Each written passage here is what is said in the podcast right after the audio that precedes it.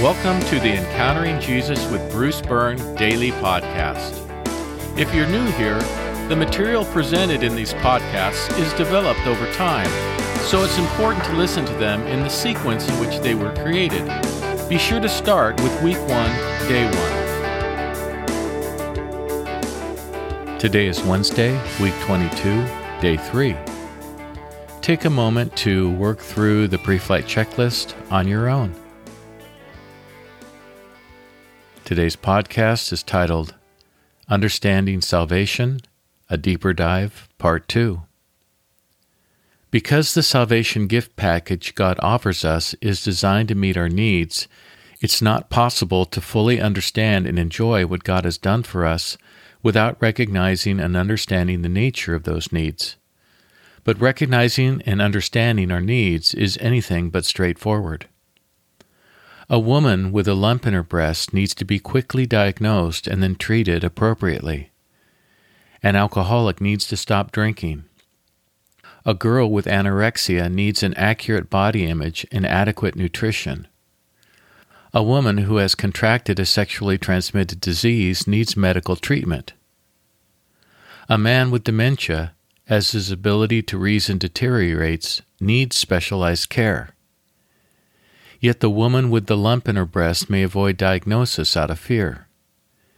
The alcoholic may deny that his drinking is a problem even after losing his job, home, and family. The girl with anorexia may continue to see herself as fat even as she starves to death.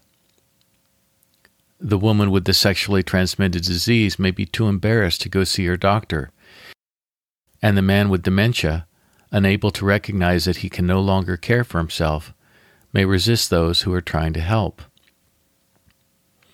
A whole host of defense mechanisms can interfere with our ability to recognize and respond appropriately to our physical and psychological needs. The bleaker the potential diagnosis, the more likely we are to want to run from it. The more shameful the condition, the more likely it is that we will attempt to hide it from ourselves and others. And the more the condition affects our perception, the less likely we are to be able to recognize it.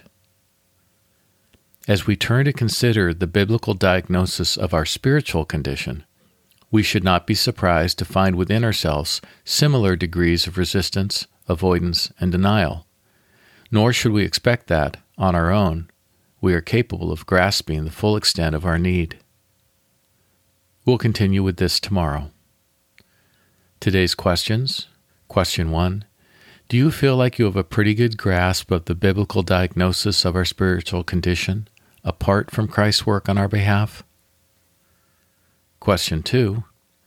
Given your current understanding of our need for salvation, is there anything you find hard to accept? And if so, why?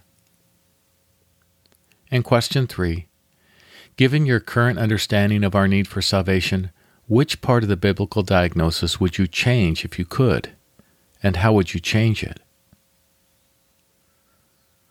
For our meditation today, in the encounters, which three people do you believe have the greatest need? Make a quick pass through these encounters, focusing on Jesus' response to the person and on the extent to which he meets their need.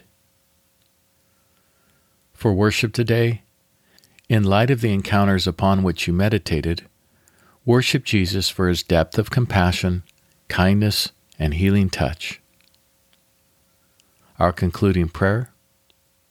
Jesus, knowing how thoroughly you provide for those in need, grant that I would fully accept the biblical diagnosis of my need.